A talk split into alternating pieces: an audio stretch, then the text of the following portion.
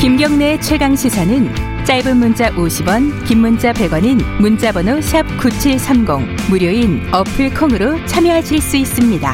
유튜브 라이브로도 함께합니다. 네, 코로나19 상황, 아, 거리두기 3단계 시행 사실상 뭐 코앞에 다가왔습니다.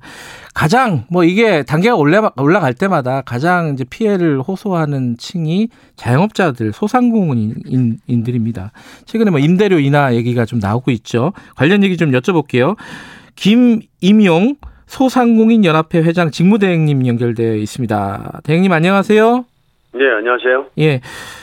어, 뭐 이거는 뭐 하도 많이 들어가지고 소상공인 힘들다는 얘기는 뭐 협회에서도 계속 뭐 접수하고 계시겠죠 아무래도 그죠? 예, 그렇습니다. 뭐 좀 들으시면서 정말 안타깝다 이런 사례들이 좀 있었습니까?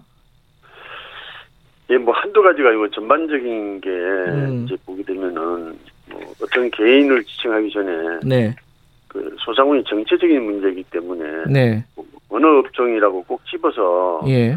좀 얘기를 할 수 있었으면 좋겠는데 그렇지 못한 게 안타깝다. 근데 이게 이제 사실 코로나 방역 때문에 정부나 방역 당국 그 어쩔 수 없는 측면이 있잖아요.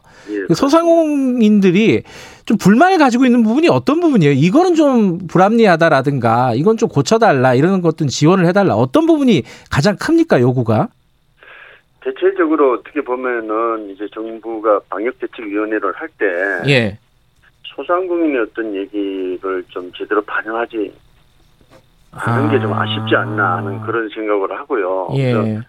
전체적으로 뭐 소상공인들이 아시다시피 네. 그 돈이 있는 사람이 소상공인 하는 경우가 별로 많지 않잖아요. 그렇죠. 전체적으로 네. 그 우리 사회에서 조금 그 소외된 계층 아니면 좀 힘든 계층이 네. 이제 소상공인들이 이제 전체적인 걸 이제 차지하고 있는데 네. 그 전체적인 어떤 그 업소나 소상공인 업종에 비해서 정부의 어떤 대책이 전반적으로 미진하지 않나 그런 생각을 합니다. 음. 지금 이제 사실 어 대책이라고 하면은 두 가지 정도 차원에서 논의가 되는데 하나가 이제 예. 재난 지원금이 있습니다. 이게 예. 이제 1월 달에 집행을 한다는 건데 지난 재난 지원금 어 이제 선별적으로 지급이 됐었잖아요. 2차 때 그죠? 예, 그렇습니다. 그때 좀 뭔가 부- 부족한다거나 이렇게 좀 바꿨으면 좋겠다. 어떤 부분들은 좀 채워줬으면 좋겠다. 이런 요구 사항이 있습니까? 재난지원금을 안 받았으면 좋았겠는데, 근데 이제 뭐 아시다시피 너무 어렵다는 거 재난지원금을 모두가 다 받은 거고요. 그래서 예. 그 일회성에서 이제 멈추지 말고 저희 같은 경우에는 아. 사실 어떻게 보면은 그게 빨리 끝났으면 단발성이 좋았을지도 있지, 있겠지만은 예. 지금 쪽에서 1년 가까이 지금 이런 형태로 이어지고 있는데 네. 이게 이제 일회성에 건치지 말고 장기적인 어떤 대책도 좀 필요한 것 같고요. 그래서 음. 예상대로는 뭐 백신이나 이 치료제가 나오지 않았기 때문에 네. 이제 종합적인 대책을 좀 요구하고 싶은데 그런 부분에서 저희는 처음부터 이제 임대료 부분을 얘기를 했고요. 아, 예, 예. 그다음에 이제 그 감면이 가능한 세제 혜택을 좀 주자. 음. 이제 하는 부분 이제 공과금 이자 부분 또 뭐 그다음에 그 신용 대출 부분에서 신용 평가 기준 이런 게 음. 이제 전반적인 걸 얘기를 했는데 네. 이 신용평가 기준 부분은 상당히 완화가 돼서 이제 좀 결과가 생겼고요. 예. 또 신용대출 부분에서 정부에서 많은 혜택을 줬고요. 네. 그 다음에 이제 그 재난지원금이 뭐 일회성에 거쳐서 아쉽고 이게 네. 어떻게 보면은 지금 그 쉽게 이제 어떤 업종은 지금 100일 이상 네. 그 취업정지를 하고 있는 업종도 있는 반면에 네. 이 부분이 이제 뭐 한 번에 그쳤기 때문에 좀 아쉬움이 좀 많고 임대료 부분도 줄기차게 저희가 얘기를 했습니다. 네. 착한 임대인까지 들고 나와서 얘기를 네. 했지만은 결국은 그 임대인의 어떤 호응이나 정부 정책이 미진한 부분이 생겨서 네. 최근에 이제 새로운 이슈가 되고 있습니다만은 네. 좀 더 지금 구체적인 어떤 대안이 좀 있었으면 하는 그런 음. 생각입니다. 그 말씀 맞네요. 이게 이제 코로나 상황이 거의 이제 1년이 다 돼 가는데 예, 어, 일회성으로 이렇게 단발 그 지원금 한번 지급하고 많은 거는 소상공인들한테는 좀 답답한 노릇이다. 장기적인 네, 어떤 대책, 어, 네. 지속 가능한 대책들이 좀 필요하다. 이런 말씀이시네요. 그, 지금 임대료 말씀하셨어요. 그래, 근데 지금 정치권에서 임대료 멈춤법이라고 할까요? 임대료 감면법과 관련된 논의들이 진행이 되고 있습니다. 근데 여기에 대해서 임대인들은 또 무슨 죄냐? 어, 임대인의 재산권을 이렇게 정부에서 이, 어, 그 제한을 한다거나 하는 건 위헌이다. 재산권 침해다. 이런 얘기들을 많이 합니다. 이거 어떻게 보세요, 이 부분은?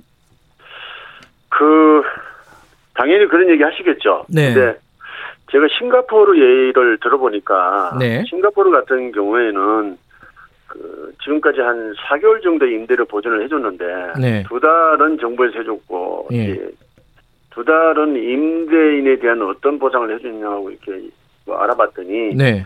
그 재산세 부분에 대해서 감면을 해줬더라고요. 임대인들한테. 충분히- 예, 예, 예. 음. 그런 방법도 이제 있는데도 불구하고 이제 상당히 처음 이 임대료 부분을 제가 최초에 주장을 했던 어, 사람이에요. 음. 사실은. 네. 그래서 아직까지 구체적인 게 물론 예산이나 여러 방법이 있겠습니다만은 문제가 네. 있겠습니다만은 음. 이 임대료 부분도 상당히 소상공인한테도 차지하는 비중이 크기 때문에 네. 이제 저희가 주기적 얘기했는데 어떤 지금이라도 어떤 그 새로운 대책이 좀 묘안이 좀 나왔으면 음. 합니다. 그러니까 지금 말씀하시는 거는 임대인들한테 재산세 같은 어떤 재산세가 꼭 아니더라도 어쨌든 어떤 혜택을 주고 임대료를 감면하는 정책을 빨리 마련을 해야 된다는 말씀이시네요. 그죠? 그 당연한 얘기가 음, 아니겠습니까? 그거는 예. 예. 예, 근데 이게 뭐 100% 깎을 수는 없는 거 아니에요. 그죠? 예, 그렇습니다. 어, 느 정도로 하는 게 저게 업종마다 다 달라 가지고 그죠? 근데 네. 이제 소상공인 연합회에서는 어느 정도 생각을 갖고 계십니까?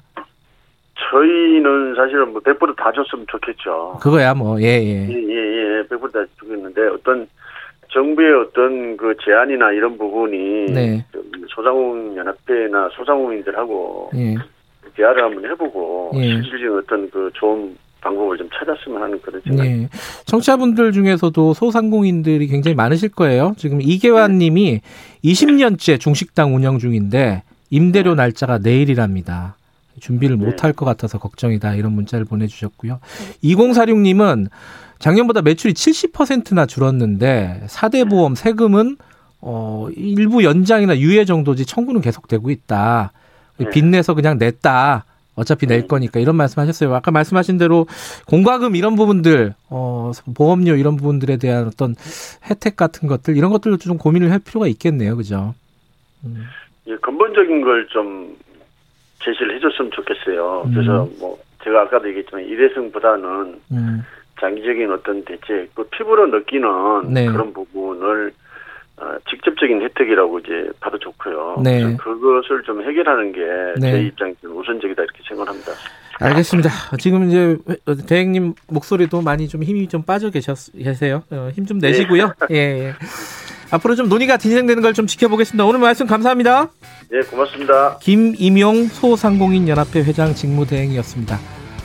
논의를 해야 될 것 같아요. 그죠? 일방적으로 임차인들에게 이렇게 어, 모든 부담을 전가하는 것은 바람직하지 않은 것 같습니다. 사회 전체적으로 봤을 때. 자, 12월 18일 금요일 여기까지 하죠. 어, 월요일 아침 7시 20분에 다시 돌아오겠습니다.